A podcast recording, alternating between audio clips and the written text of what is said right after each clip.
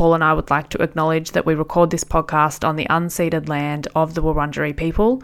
We would like to pay our respect to the elders, both past and present, of the Kulin Nation and to other Indigenous Australians who may listen.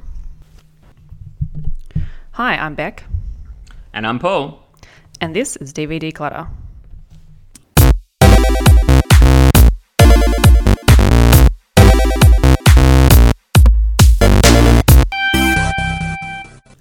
Happy Halloween month. Yes. Actually, we're recording this on the 23rd of October, but I did just realise literally right then that this isn't going to come out till.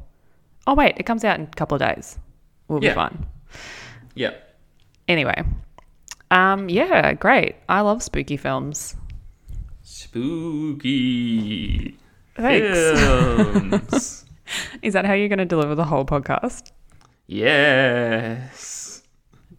I think it's going to get old pretty fast. No. Oh, God. Um, hi. How you doing? Oh, you can hear me? Okay. Yeah, I'm here. Okay. Yeah. Um, yeah, look, I'm good. Um, if I'm talking quietly, it's because Laura's sleeping off night shift and I don't want to wake her up. But hopefully Fair enough. it will be fine. Yeah. It's not like that we're going to have, you know, anything to shout about Well, I don't know. or I'm, sing and dance about. yeah, I'm just not, I'm not sure about that. Um, I am pretty excited about today's DVD. Yeah, me too. Very Uh, is- excited. So we're doing one of my DVDs. Um, finally, this is our first one post Hanks. Are we going to have withdrawals? Who knows? Have you been having Hanks withdrawals? Uh, not as much as I originally thought I would. Hmm. Um, yeah, but I think Hanks could have done well in this movie. Do you think? Maybe it's no, Brad. Not at all. Oh, okay. anyway, let's uh, throw off the suspense. That's I should make a reference to the movie because um, you know of that bit in the movie. Anyway, my brain's not working because it's early. For everyone listening at home, it's not actually early. It is past 11 in the morning. Anyway, today we're doing the Rocky Horror Picture Show, hmm cult classic musical extravaganza.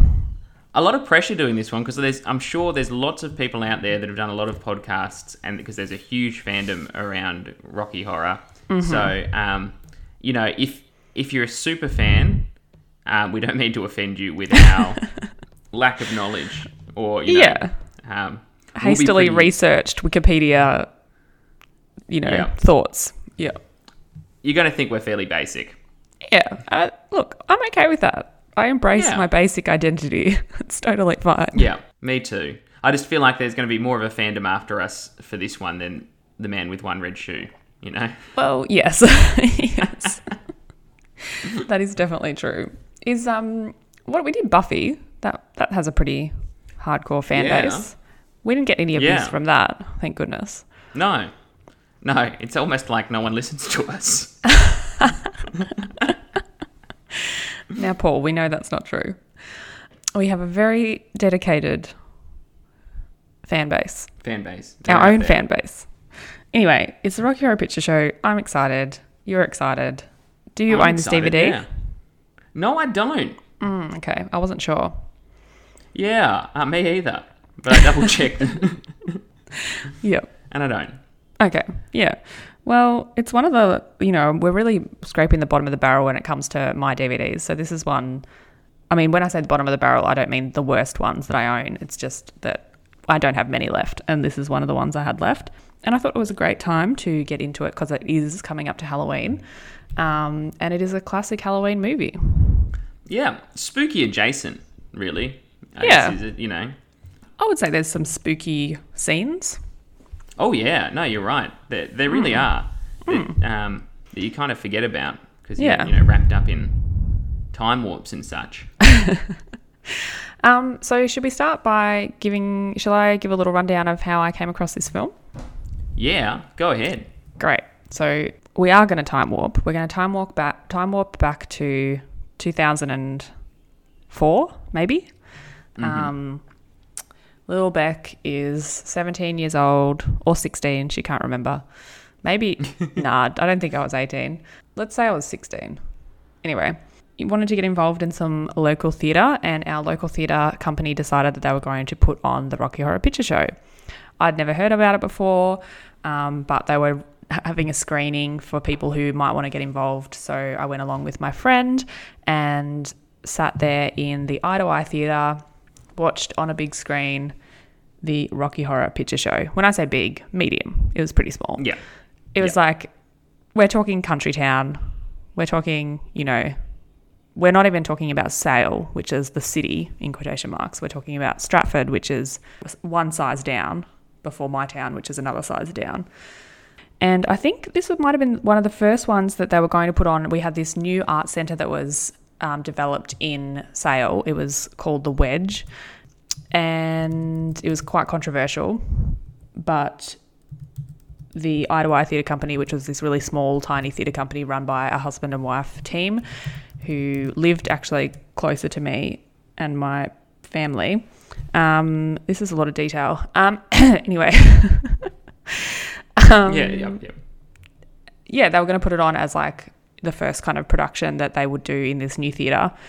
But I, re- I have really strong memories of seeing this show for the sorry oh, sorry I have really strong memories of seeing this film for the first time because it was so different to what I had ever seen before and I loved musicals already so anything with music was you know already had something going for it in my eyes. And then on top of that something that was like so outrageously different. And for for someone who didn't feel like they really fit into the mainstream to see this like just celebration of difference was really um, incredible. Um, and of course I signed up to do the to be in the car in the um, chorus. And we performed it a couple of nights or I can't remember a couple of weeks maybe. I can't remember if we did a couple of shows or how many we did but yeah it was great fun. We you know just singing and dancing and having a good old time. And I remember I cut my hair really short and dyed it red at this time as well. And the director asked me if it was because of the show. And I was like no it wasn't because of the show.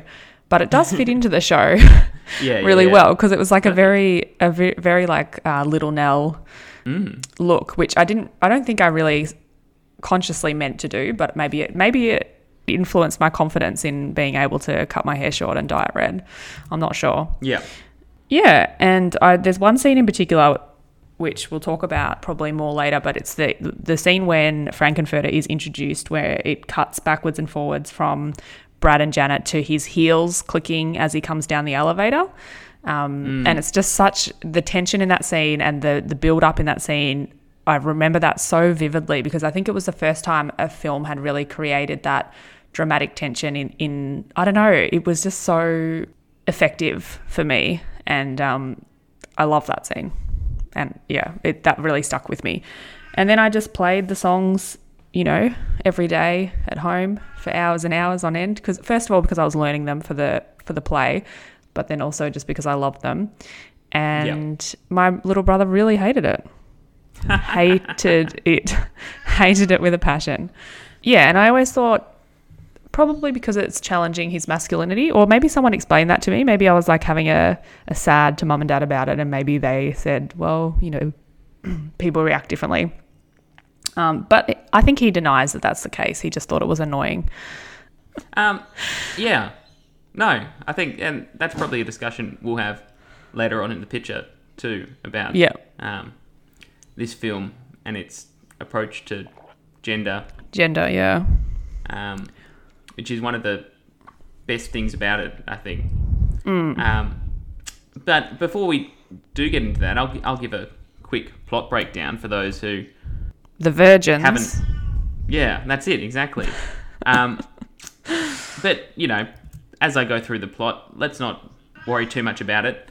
This is definitely a movie that's more vibe than anything. Um, But Yeah, there- I think the a plot, you there. could probably you could probably do the plot in a couple of sentences. Yeah, I was thinking about that. Um, I am going to go through it pretty quickly. Yeah. I will just quickly. I'll bring up some bits that are important too. Like the movie opens obviously with the big set of lips singing science fiction double feature as we see see the credits roll, which is one of my favorite moments in the film, which is wild because it's you know the very beginning of the movie. Um, Yep. But from there we go in to get introduced to Brad and Janet. They're typical 1950s American Straight sweethearts, straight laced. That's the perfect word I'm looking for. They're at their friend's wedding, and the wedding's all done. They have a bit of a sing song about how they're going to get engaged, and they drive off to visit their high school science teacher, Dr. Everett Scott, Dr. Everett Scott. They get a bit which lost. who he was the guy who introduced them apparently, which I Yeah. still think is a weird thing to do. If you just get engaged, you're like, oh, let's go see our science teacher. But I think he and Brad have like maintained contact. Yeah, if you're big dweebs, that's maybe something that you do, um, which they are. And they get a flat tire, and Brad's like, "Well, I better go look. I think I saw a light in that castle that we passed on the way here." Over at the Janet's like, "Well, Frankenstein place. yeah, I want to go with you. So they see the light and they have a sing about it. They get to the castle and it's got some weird vibes going on. They meet the Transylvanians, mainly Riffraff, who's the handyman of the house, and Magenta. And they get introduced to the rest of the Transylvanians with the Time Warp, probably the biggest lasting cultural impact of Rocky Horror, you'd say. Mm, mm. There would be very. Oh, yeah. few, few people that didn't know the Time Warp. Yeah, you jump to the left, jump to the right, hands then on your hips. to the right. Yeah. yeah. You, you get the gist. After that, they're sort of a bit weirded out, but they're like, cool, can we just use your phone? And while they're having that chat, who should walk through the door but the leader of this ragtag bunch, Dr. Frank-N-Furter? I mean, walk through the door is a bit of an understatement for his dramatic exactly. yeah. entrance, but we'll talk about that later. Who is on the verge of a scientific discovery, uh, is that night going to demonstrate that the secret to life itself. He has built a life form called Rocky, who's this beautiful, like, muscle bound man, and they see Rocky being brought to life. But what should interrupt these festivities? But out of the freezer comes Eddie, the ex delivery boy, one of Frank-N-Furter's past obsessions. Frank-N-Furter's not very happy and he kills Eddie. Then it's late, everyone goes to bed. Do they eat first? No, no, eat, Oh, eat no, that's comes later. later. They eat later, yeah. Yeah, they go to bed, and Frank visits both Brad and Janet in the night. Visits, wink, wink, nudge, nudge, yeah, wink, that's wink. it. Wink, wink. Yeah.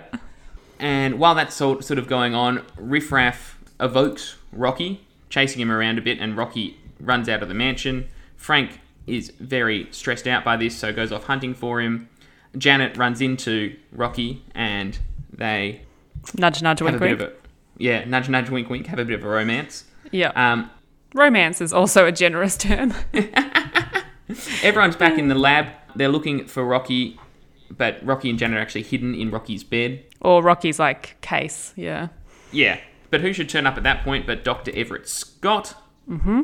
And it turns out that off, Dr. Everett Scott is doing a uh, investigation into UFOs. So suddenly Frank thinks that um, Brad and Janet are all part of this and they're all out to get him, but they say they're not. They're all having a bit of a fight because also, obviously, Janet and Rocky are found canoodling. they're all having a bit of a fight. So Magenta bangs the gong. They all have dinner together. Turns out dinner is actually Eddie, who was killed earlier. That is actually quite a frightening scene. So that's It's what pretty you said when there's. It's, pretty full on. It's pretty full on, yeah. Just some you also found out, some sneaky cannibalism. yeah, yeah, yeah, yeah. And you find out that um Doctor uh, Everett Scott, his nephew was Eddie. Yeah. Mm-hmm. mm-hmm. and you find out that Frank-N-Furter and the Transylvanians are actually aliens. Yeah, so they all start uh, running around. They get to the lab, and Frank captures everyone with the Medusa transducer, turns them into nude statues, Yeah. dresses them up as cabaret actors, and then Yeah. puts on a, a big cabaret where they have a big celebration. Um, there's some great songs, Yeah. and To an audience of no one. to an audience of no one. Um, as these things do, it ends up in an orgy, which is rudely interrupted by Magenta and Riffraff, who are like, "We're getting this show on the road. You failed in your mission, Frank-N-Furter. We're in charge now. Frank-N-Furter's like, all right, I'm going home. They're like, mm we're going to kill you. Rocky gets a bit angry at that, climbs up the RKO tower, jumps off into the pool. Uh, looks everything looks bad for Brad and Janet, but then Riff Raff and Magenta are like, "Nah, you guys get out of here. We're going home." And they lift off in their Yep. castle spaceship, leaving Yep. the humans crawling around in the dirt. Oh, I haven't mentioned the narrator Oh, or the criminologist. Like ants. Yes, the criminologist. yeah, yes. who's narrating the story as we go through, and he ends with the line that you know the humans are left crawling in the dirt, lost in time and space. and meaning. Yeah, that's it. Yep. And then that's it. That's the plot. That is it. Yeah, well done. That was epic. Yeah, and when Magenta and Riff Raff come back, they're like in their full space Oh, yeah. alien yeah, suits yeah. as well. They've changed out of their Handyman, Handyman and, and- domestic clothes. domestic clothes. Yeah, yeah, Great. yeah. Wow, that's it. As I said, folks, I, I did sound like I was rushing that a bit, but as everyone knows, the plot is not not the important bit here. It is full on. It is the vibe of this movie that Hmm. we're going to talk about. Um, do you want to jump into it first with your rose tinted review? How long has it been since you'd watched it? Rose tints my world, keeps me safe from my trouble and pain. Whoops. Well, it has been a while since I watched it. I can't remember. Pro- it would have been probably maybe five, ten years. Time goes so fast these days.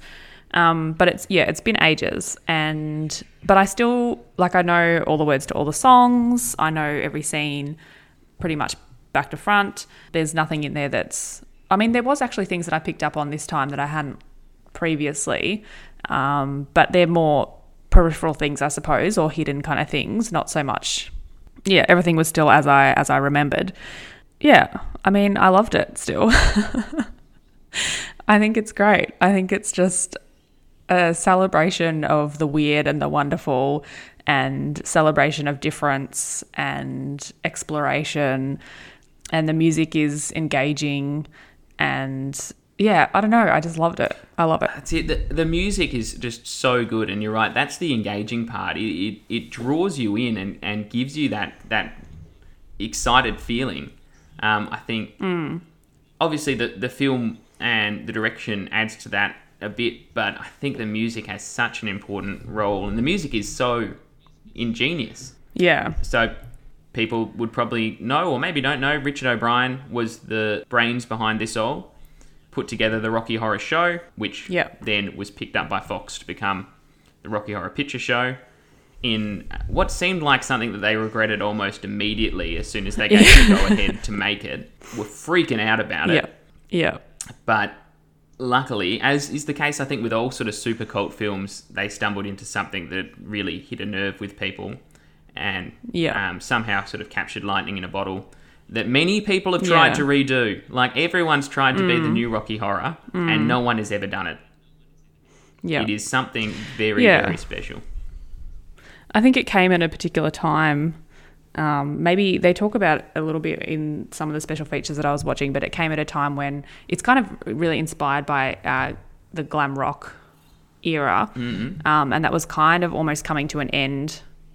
Around it was 1974, I think, when the or 1973 maybe when the play came out and then 1975 when the film came out and a couple of the people in the special features were saying you know they wanted to kind of capture this moment before it kind of moved on the world moved on to something else Yeah.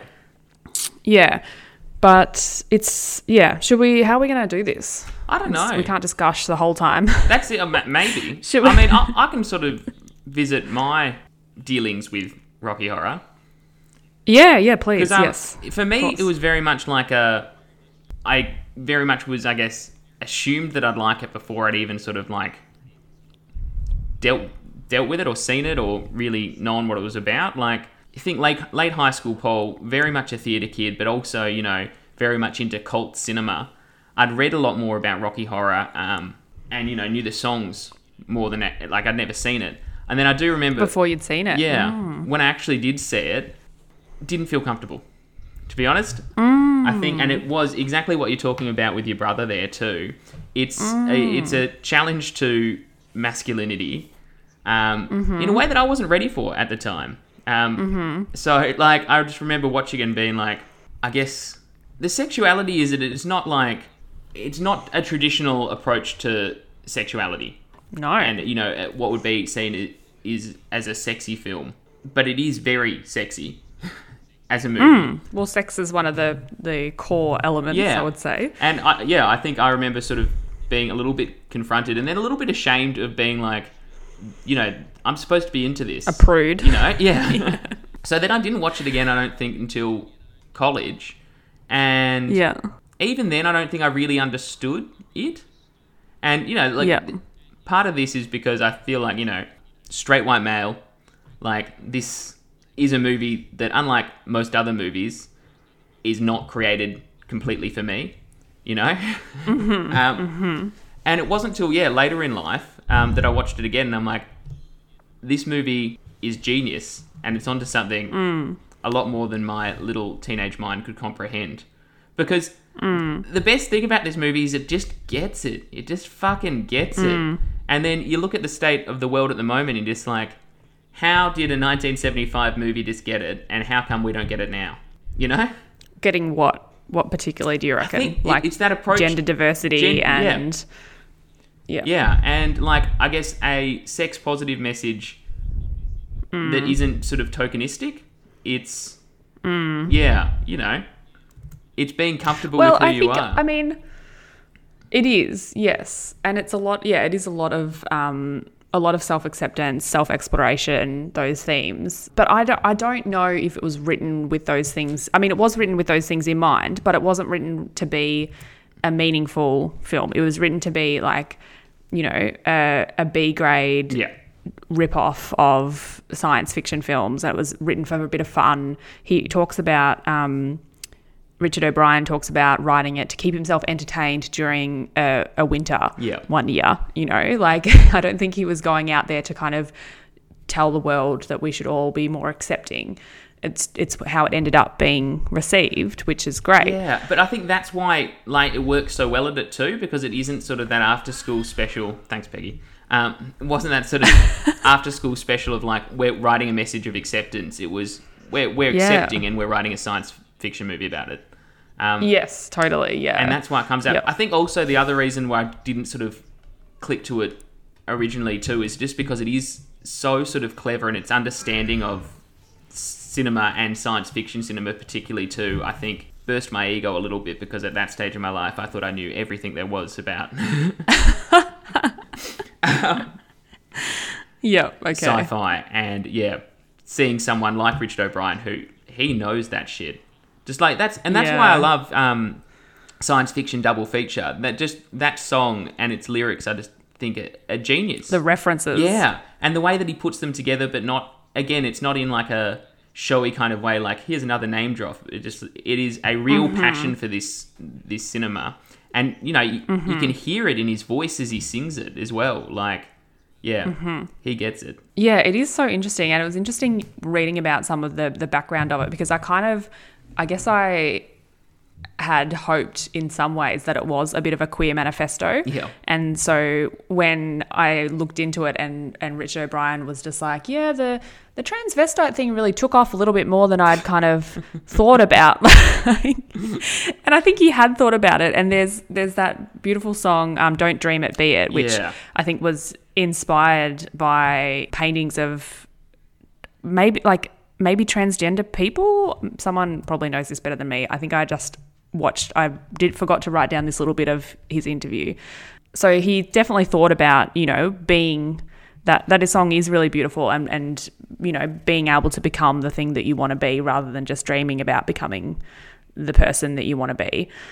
But yeah, at the same time, I think he he kind of didn't realize the impact it would have for people who are just weird and different, and also particularly the queer community. Yeah, Which I'm, I think I, I also can't find anything about his identity. He seems very camp, but I don't want to make assumptions. yeah, And the same with Tim Curry. He's never yeah. publicly stated in a thing. A bit of a sidetrack. Have you ever been to New Zealand and seen the monument to Richard O'Brien? No? So there's No? There's a there's a statue in Hamilton in New Zealand, and it's where he used to work as a hairdresser in Pre. in the late fifties and Oh, sixties. okay. Um, and it's been Okay. knocked down, the barber shop, but now there's a statue to riffraff there and public toilets that are Rocky Horror themed. Um, Awesome. and there's also instructions to do the time warp and a camera that has a website. Um, that you can just watch that camera anytime of people doing the time warp in New Zealand. No. It's it's really cool, and it's in Hamilton in New Zealand too, which is like a little bit off the beaten track. It's sort of less off the beaten track now because it's near the Hobbit set, so you can go. Oh, okay. But um, Have you? Did you watch anyone doing the time warp? no, we did the time warp there when we were in Hamilton. Oh my god, that's so cool. Yeah, but it was he did write it in England, Yeah, yeah, and the first show was in England, right? yes, yes, And we should just clarify. I don't know if we made this clear before, but Richard O'Brien also plays Riff Raff, which is why there's a statue of Riff Raff yes. in yeah. Hamilton. So he is plays he played Riff Raff in the original stage show, but also in the film he plays Riff Raff as well. Yeah, Um, and he really talks like that. Did you watch any interviews with him? yeah. Hello. That's fully that's fully him. Please come inside. Yes. Peggy's giving it her best shot too. Not quite, Pegs. Um, well, look, should we go through character by character maybe and use it to talk about some bits and pieces? Yeah. Yeah, I think so. Because we also have not mentioned that the well, we should talk about the cast in general. So Brad and Janet are played by Janet is played by Susan Sarandon, which when you think about this movie and how cult it is, Susan Sarandon's a very successful mainstream actor, Yeah. I would say. And so sometimes it's a bit of a shock to me that she was involved in something that was so kind of different and risque. I know, right? Um, yeah. So yeah, Susan Sarandon plays Janet, and we've got Tim Curry playing Frank-N-Furter. We've got Barry Mm-hmm. Barry, that's it. Barry Bostwick. We've got Barry Bostwick playing Brad. Um, and then we also have We've got Patricia Quinn as Magenta. Then Little Nell is Columbia. Mm. Uh, and then Meatloaf, Meatloaf is Eddie. plays Eddie. Yeah, which is another one because he's. I think at this stage, I've got some some interesting things about him. That he does some very long winded interviews on the special features where he just likes to talk. I think. Yeah.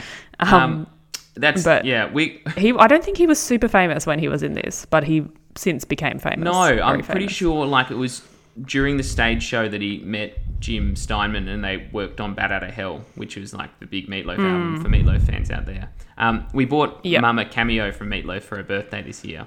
Yeah, can you explain what that is? Oh, so- because I'm not sure. I didn't know what that was before my recent Yeah, dabbling. Cameo's a service where you can pay celebrities to give greetings to um family members, and so we paid for Meatloaf for Mum because she's a, a big Meatloaf fan. And boy, he spoke for like a good fifteen minutes, just like about random shit, like like and you know talked about the grand final incident and was like, I'm still not happy at the media, man. Um, he's like, and I've had an ear infection recently, and that's why I'm chewing gum. So I'm sorry about that. Like, and he just went off on all these random tangents. Like, he he's a Oh weird God. guy, but Yeah. yeah, but yeah, I know that he's spoken a lot about this, and he seems still really angry about the fact that. So in the stage show, he also played Dr. Everett Scott. Um, Yeah. And in the movie, he just played Eddie, and he st- he seems Yeah. pretty angry about that. pissed. Yeah, he st- he was he wasn't didn't sound angry about it in the interview that I watched, but he was um he definitely mentioned it. Yeah, Like he was like, I still I still think they made a mistake. yeah, yeah, yeah. um, Well, let's talk a little bit about him yeah, yeah, yeah. So I did watch the, this. I should just we're probably going to integrate some of the special features in because I think it's really interesting as we go. And he Oh, I should just say that the the DVD that I've got is the 25th anniversary edition, so it's got two discs and it's got so many special features. I didn't make my way through them all. I think I almost got there. But can I run you through the special features quickly? Wow. So on disc 1, we've got the we've got the main movie obviously, but then there's also commentary with Richard O'Brien and Patricia Quinn. Then there's also the theatrical experience where you can watch you can watch the the show, but then it also randomly cuts away to theaters showing the show with the audience participation, which is a whole nother thing we're going to talk about later, where the audience gets really involved in Rocky Horror Picture Show when they watch it at these cult screenings. So you can cut away and watch that. You can also watch it with the audience participation prompts on. So you know there's like a subtitle track that will show you, like, now throw the rice now, say this now, you know, all those different things. And then there is disc two, which has like a heap of different things that were edited out or just different shots. Like they just, it's like they've taken any anything that they like they took an alter, uh, they took alternate shots of when um, Brad and Janet are about to do the time warp or everyone's about to do the time warp. So here's a shot of um, Susan Sarandon from this angle. You can just watch it. There, there's no bloopers. It's nothing. It's just like it's just they've taken any scrappings that they've found on the cutting room floor and they've like chucked it into the DVD. That was pretty boring. Um, and then there was a bunch of interviews from that were originally released in a VHS special features as well. And then there was another documentary which I didn't watch called the Rocky Horror Double Feature Video Show because I didn't have time to watch that whole thing. Um, and then there was like sing along songs, there was a photo gallery, theatrical trailer, heaps and heaps. You're definitely getting your money's worth with this one. Yeah, yeah. Um, but back to Meat Loaf. Meatloaf. So he in his um, interview he so he started in the stage show and then a bunch of the, the stage show cast were are in the film as well. So one's from england and one's from the when the stage show first went over to america. And he told this amazing story about when he they were given all the songs and he'd like signed on. Um, he was like a bit of a nobody then so he was you know he was just doing it because he was getting paid. And then when they were like doing all the songs. They didn't have a script, and then they were told, "Oh, Tim Curry's arriving. Tim Curry's arriving," and he's been the star over in England of the show, so he, it's a bit of a big deal. And he walks in, he, and he does this like dramatic entrance, and he like walks into the theater um, in his full outfit with his high heeled platform high heels and his fishnet stockings and Meat Loaf said he took one look at him and was just like, "Nah, I'm not doing this." he had he had that same reaction that I think that made you uncomfortable as well. And it really took him ages. He talks about how then he someone had to really talk him back to like, no, it's okay, it's okay. You know, you just you know just give it a go. You'll see it. And then he got eventually got brought around because he thought it was hilarious that they were wearing fishnets. I'm not sure if he 100 percent understands. Yeah. yeah.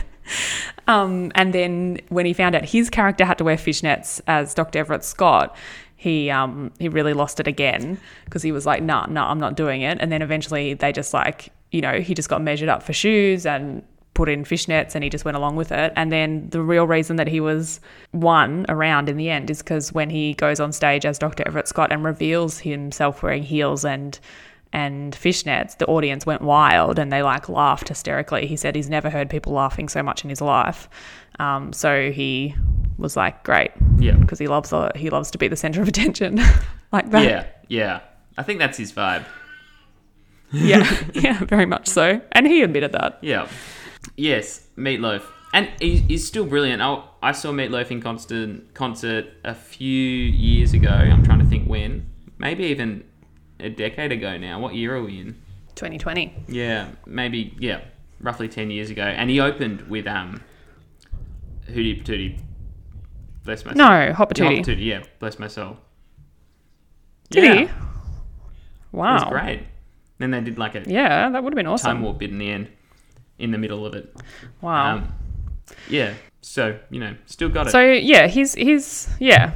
I mean, and his performance was fine. He's only in the show for like a small amount of time, which is probably why he was pissed off that he didn't get to play, play Dr. Everett Scott as well. yeah. Um, but his role is, you know, he bursts out of that freezer. He's he's the ex lover of Frank-N-Furter, I suppose, and Columbia was in love with him at one point, and then he gets eaten. Mm-hmm. yeah. It was great. Should we talk about Tim Curry? Yes. Wow, what a performance, and probably the performance Wow. he'll be known know. for forever.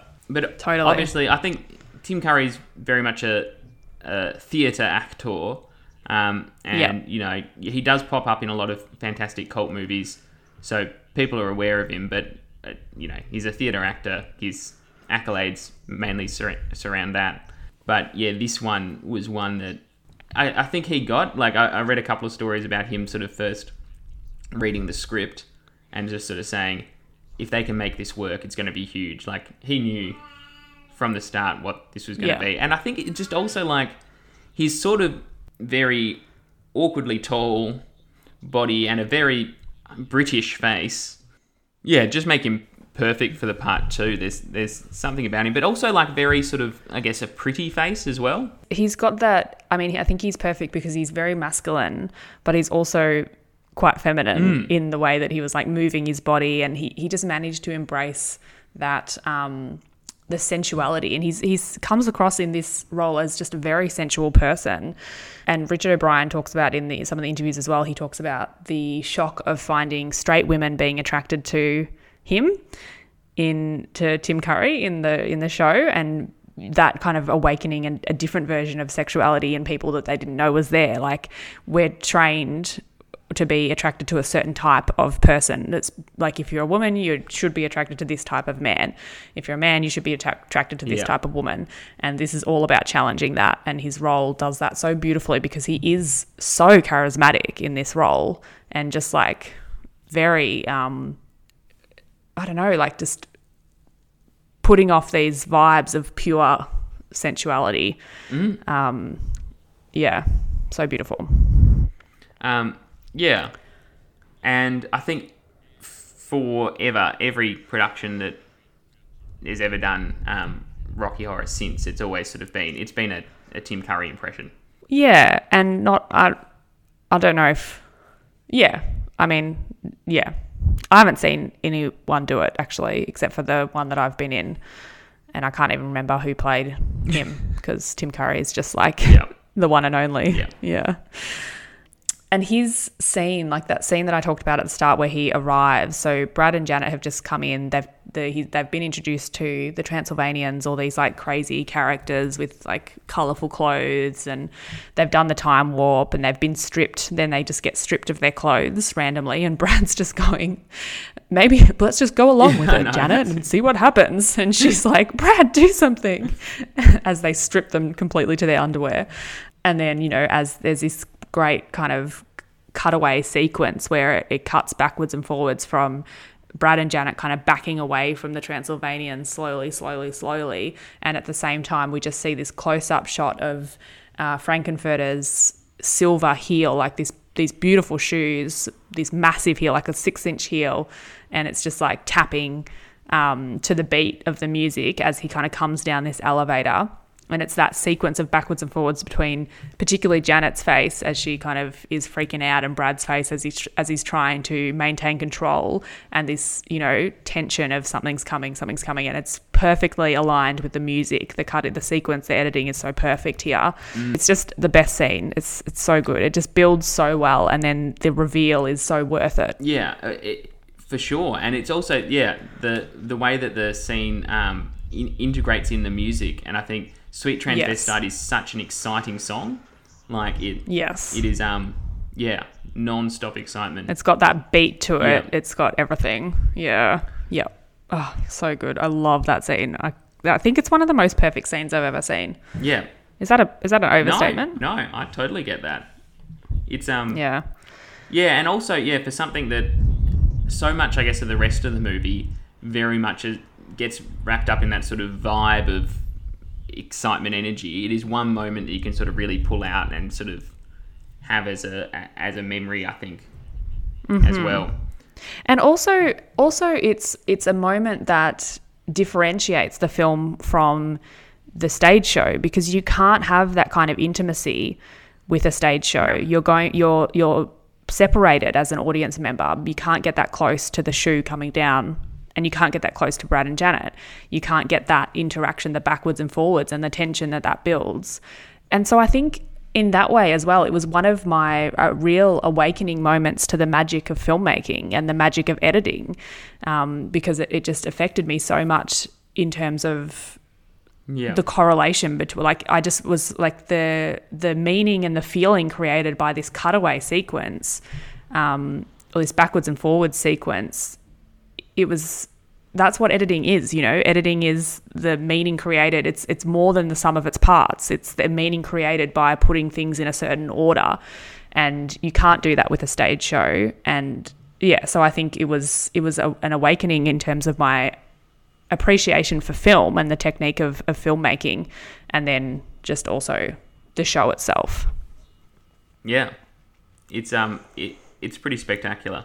It is. Oh, I better watch that scene again. Do it. Who else do you want to talk about in particular? Look at him, he's so beautiful. Ugh. I would wear the shit out of those shoes. Yeah, Um, well, let's talk about Brad and Janet. yeah, I think both characters or both actors played these roles beautifully. Very like um, stilted, yeah, yeah, yeah. you know. So necessary. I think, to really um, heighten it, and also, yeah, but still exaggerated enough that it fits in with the dreamlike nature of everything. Like it's not, th- Yeah. they're, the, they're the straight men of the of the piece, Mm. but um, not, yeah, not plain. They're not completely nothing. They're really they're committing Yeah. to what it is. Yes, definitely. Yeah. Um, Yeah. But yeah, excellent. Get some bangers to sing to. Touch it, touch it, touch it, touch Yeah. me. Gets in my head Yeah. like nothing else. So Susan Sarandon talked a bit in her interviews. These are all interviews for the 25th anniversary, so they're not on the spot interviews. They're like Yeah. 25 years later, obviously. And she talked about how this film really pushed her out of her comfort zone in terms of singing, Oh yeah. because she she said that she grew up with a father who sang a lot, but she didn't she didn't kind of think of herself as a singer at all, um, and she did, wasn't actually even going to audition, but she went along to the oh, screen tests because she's a friend of Tim Curry's, and so she went along to say hi to him. And they were like, "Oh, why don't you give it a go?" And she was like, "Oh, I'm not really, you know, a singer." And then I don't know, somehow they convinced her and she managed to do something that they hadn't been able to get in other people. She called it, yeah, being the, playing the straight man, but in a way that was able to land some funny elements, I suppose, or had a bit of comic timing about it. And then they just said, Oh, can you sing us happy birthday? Can you sing us this? Can you sing us that? To just test out mm. her voice. And I mean, she's got a pretty good voice. It is a bit weaker, I suppose, than some of the others, but but it, it works well for her character. Yeah, and there's something about I think her voice and Brad's voice too that it is that sort of yeah maybe weakness isn't sort of like I don't feel like the right word, but it is that they're not they don't feel like that sort of super professionally trained um, voice that I again I think just adds to the sort of the acceptance of the film too.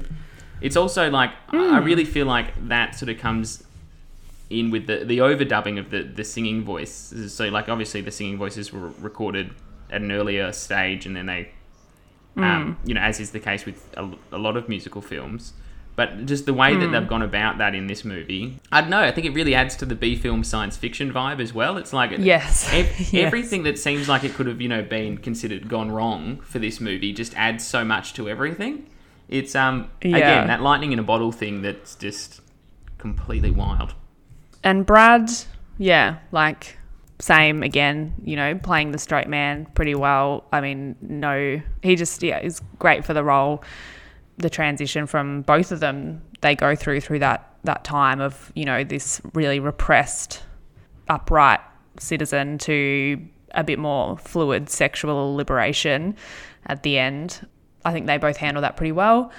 It's there's a lot of like i mean it's just so funny. It's so over the top. There's you know that scene where you know there's that scene where janet turns on the tv screen and she sees that brad has had sex with rocky and she's like doing the Yeah. and like lots of like you know fainting and or not like putting her hand to her head and it's just very melodramatic which is great and they do that both of them play that and she susan sarandon plays that so well because it's not i don't know like it's melodramatic but it's not super cringy like Yeah, you yeah, know yeah. you know the purpose behind it i suppose or you know you understand where it's coming from Yeah.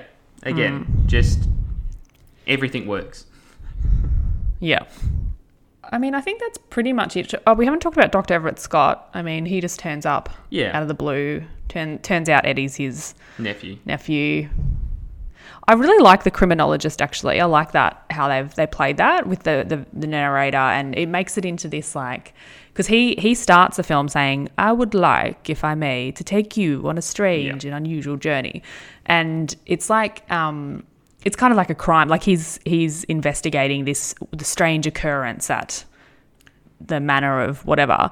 Yeah, and look, it, it's again, it's a that B film trope of trying to add some legitimacy to um, uh, anything, which you know it pops up from everything from um, Ed Wood's films where they've you know they get a bunch of stock fit- footage and whatever they half shot and get someone to talk over the top and try and bring it together, all the way to like it even reminds me of you know the end of Psycho when you get the psychoanalyst at the end to talk about Wrapping everything up. um, and it's just such a trope, but they integrate it perfectly again. I, I love the bit where, you know, the Transylvanians are actually at the wedding, and then, you know, you can see on one of his slides that he's highlighted that. Um, in a- Yes. In a, fun way. Yeah, which we we haven't pointed that out at the the wedding right at the start. There's all the characters, all the Transylvanians, including Riff Raff and Magenta and Columbia, are actually at the wedding And as like guests and and Frank is Frank-N-Furter Yeah, he's there. the priest. Oh god, I didn't even spot that. There's also lots of references in this to um, like the arts and, and culture throughout the time. That there's the magenta and Riff Raff are dressed in that initial scene when they're they are um, people who work at the church rather than guests, and they're dressed as Uh, I American forgot that Gothic. painting. What's it called? Yeah, American Gothic. So, and they look remarkably like the painting. Well, yeah, well. and that, that painting's also hanging up in the castle, and it's all yeah, Yeah. it's all tied yeah, together. Again, I think it's just there is a really um, smartness in in the creation of Hmm. this, um, more so than I think anyone understood.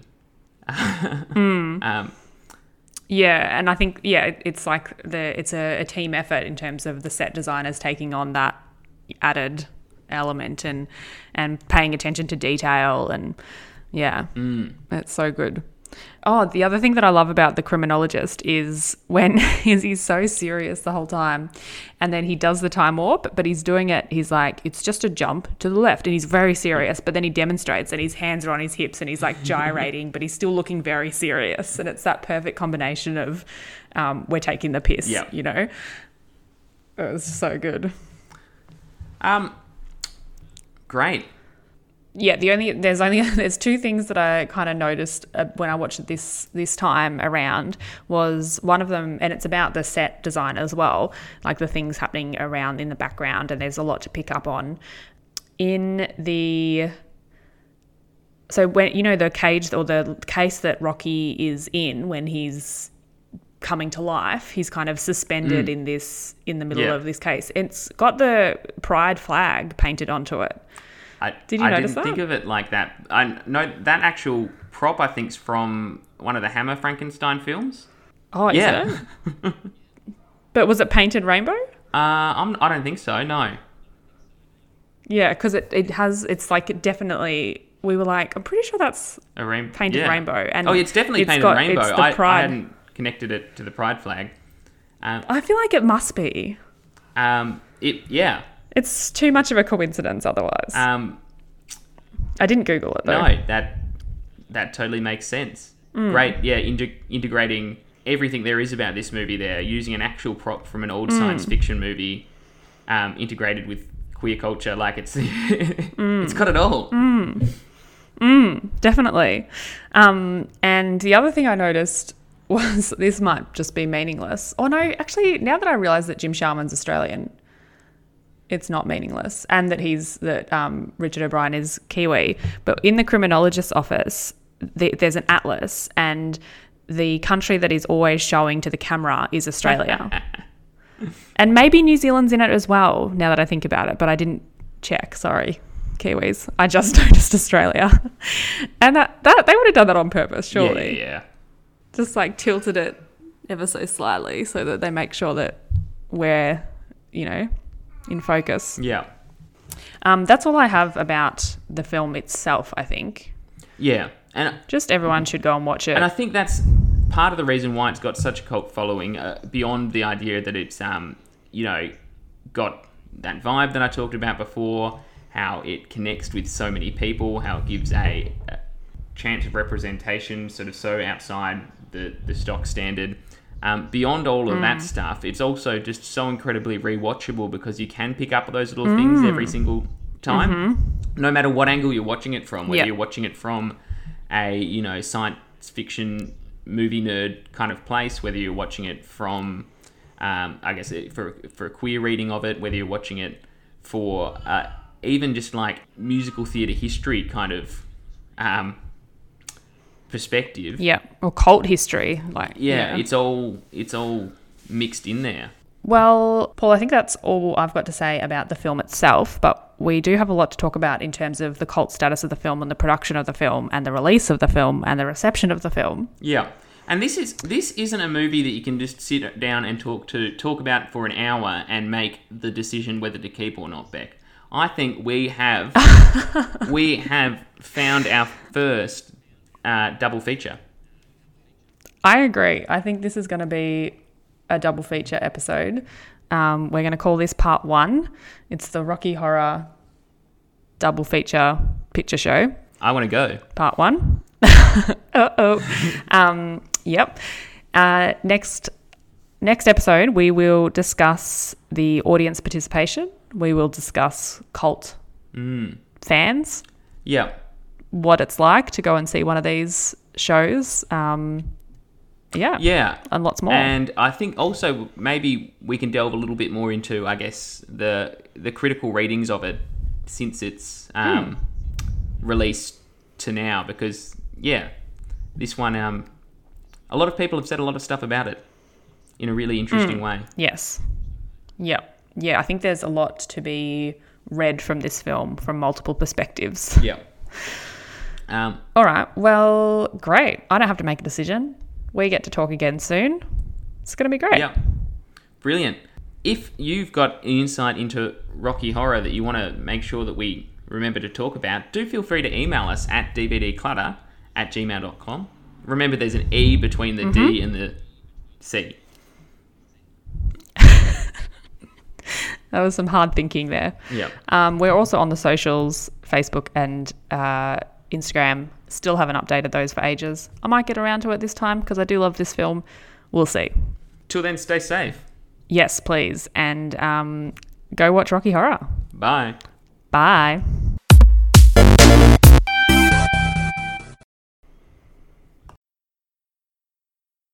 Good luck editing that into something coherent. Yeah, Um, yeah, I was thinking. But oh well.